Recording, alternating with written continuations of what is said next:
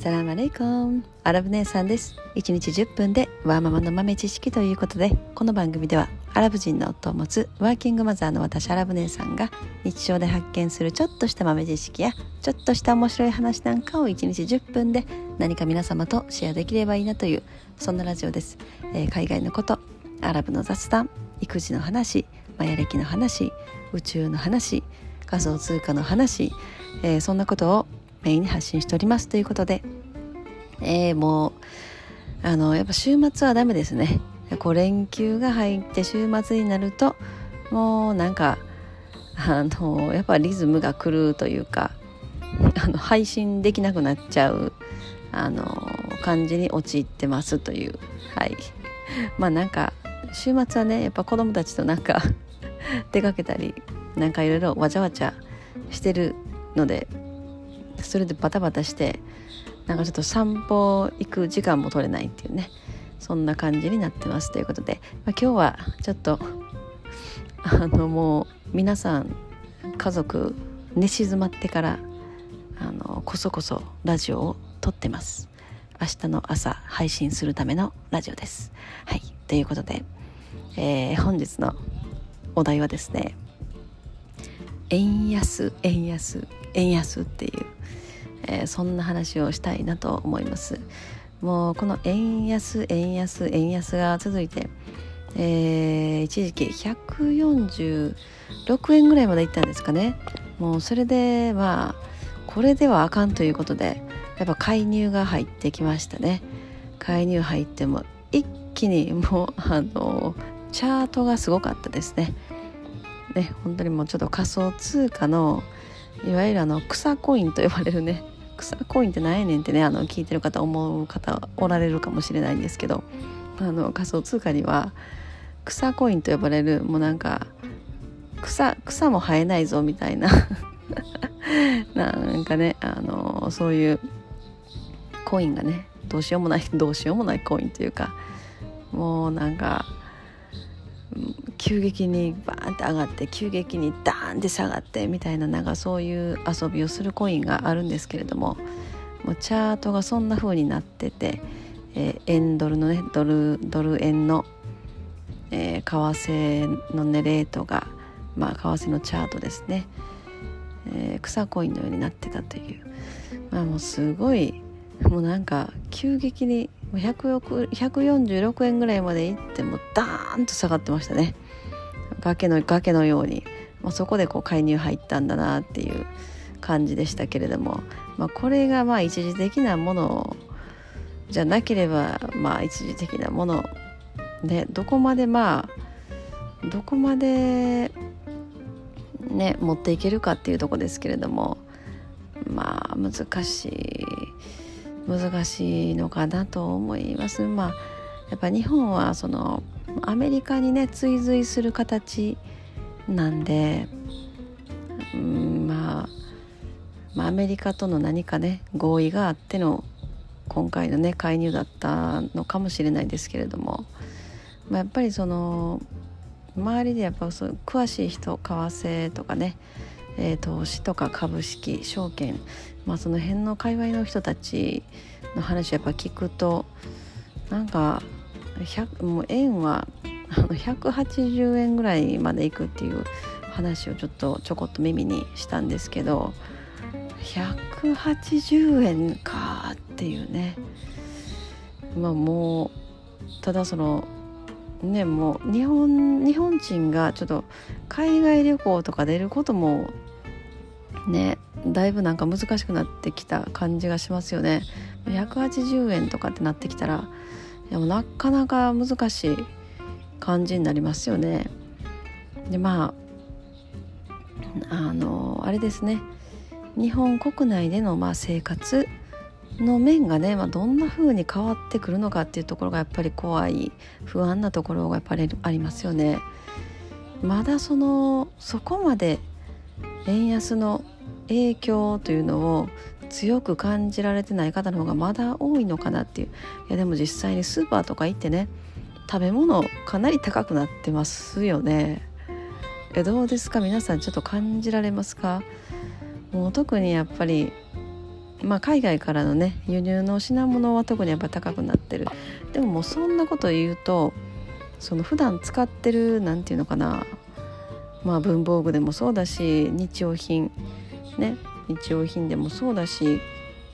結構やっぱほとんどのものがその材料に、まあ、作るのは日本で作ってメイドインジャパンだとしてもその材料が、まあ、海外から輸入されてるものとかだと、まあ、日本製の日本で作られてる、えー、食品とか、まあ、お菓子とかねスナックとかであったとしても、まあ、値段が必然的に高くなるっていうことですよね。まあ、そのシリアルとかだったらね日本製のシリアルでも、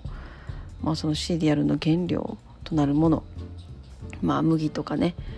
小麦粉とか、まあ、なんかそれに入ってるチョコレートとか、まあ、そういったものの原料がね高くななな高くなるということで。まあ、もうもうちょっと年末とかまあ年明けとか徐々にもっとこう圧迫されてくる風になるんだろうなと思います、まあ、だからここを、まあ、日本政府はどのどんな風に解決しようとしてるのかっていうところもねまああれですけどその日本人のお給料を相対的に上げることができるのかっていうところも問題になると思うんですよね。まあでもそれはやっぱりそのそれぞれの企業会社に委ねられてる部分が大きいのでそんな早々で、えー、お給料を2割上げる2割3割アップするっていうのはなかなかできることでもないようなね気もしますよね。もうそうなったらもう日本の家庭の財布の紐はさらに強くなる。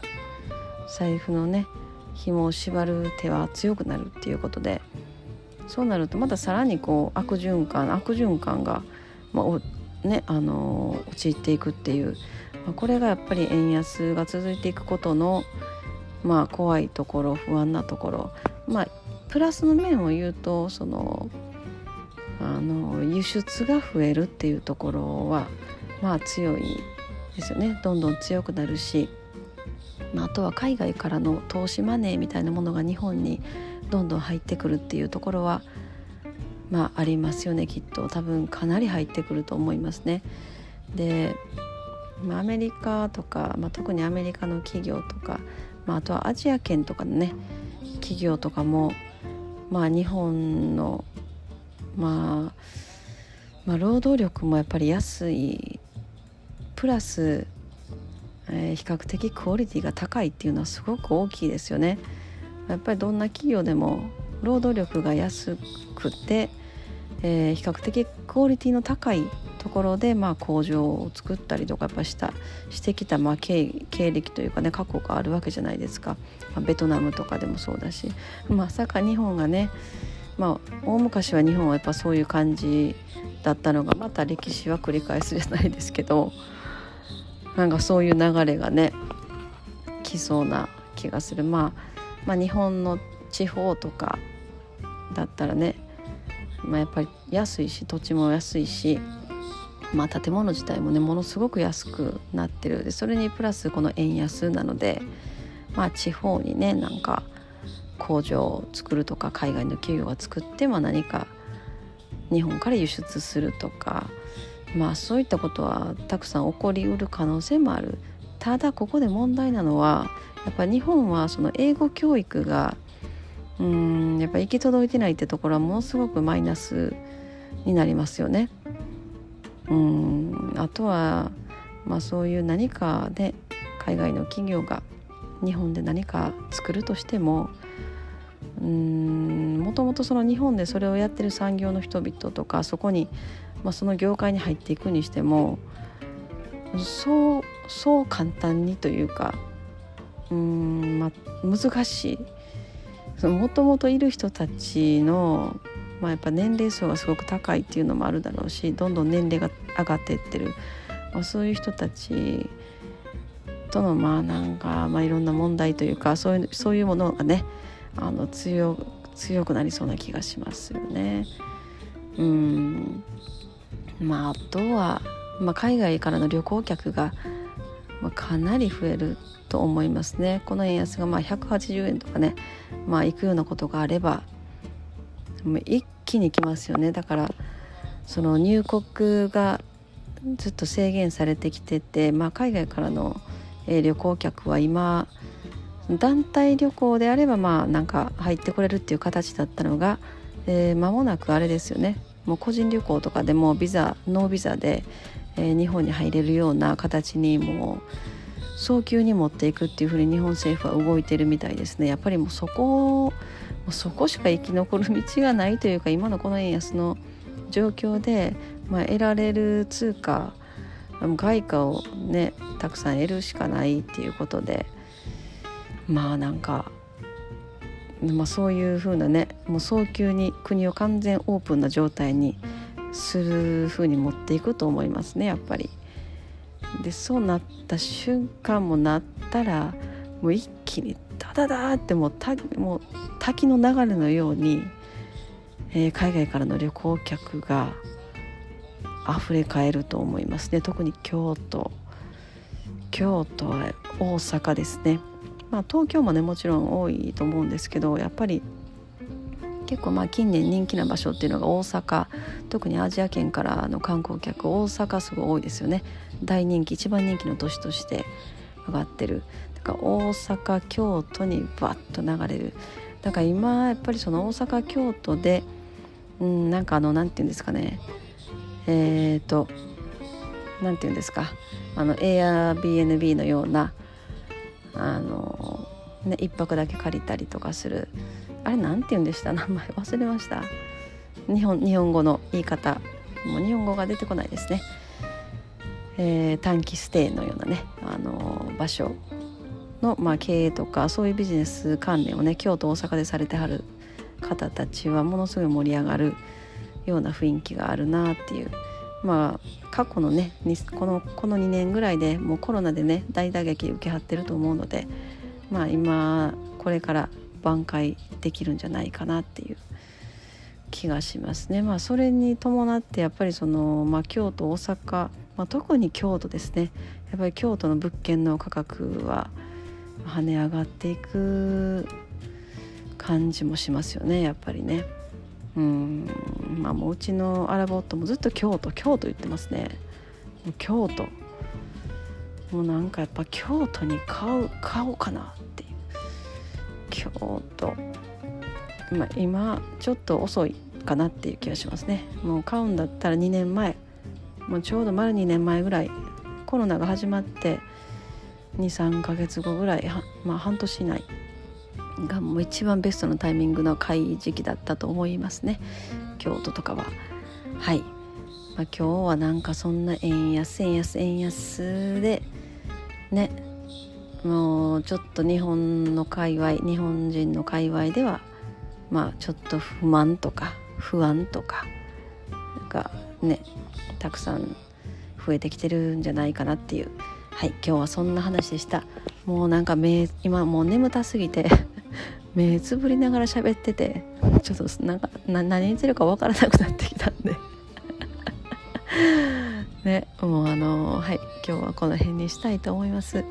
えー、皆さんねあの毎日聞いてくださってありがとうございます、えー、最近はちょっと本当仮想通貨とか NFT、えー、ブロックチェーンの界隈の話がちょっと増えてきているので、まあ、以前からちょっとアラブの雑談で聞いてくださってた方には本当申し訳ないです。もうなんか最近ちょっとアラブの雑談あのネタ切れ状態になってて。アラボットがねなかなかもう最近アラブの話してくれないんで。またしてくれたら皆さんとシェアしたいと思います。もうなんかちょっともうこういうあのね新しいテクノロジーとか、まあ、AI とか NFT とかもうそんな話ばっかりになってきたらちょっとあのラジオのタイトル変えた方がいいかなとかなんかちょっと思ってきたりもしますっていう。はい。今日はそんな話です、えー、今日はこの辺にしたいと思います。皆さんいつもお付き合いありがとうございます、えー、本日も皆様のちょっとした豆知識増えておりますでしょうか。本日も最後までお聴きいただきありがとうございました。それでは皆様インシャアラ人生をなるようになるしなんとかなるということで今日も一日楽しくお過ごしください。それではマッサラーマー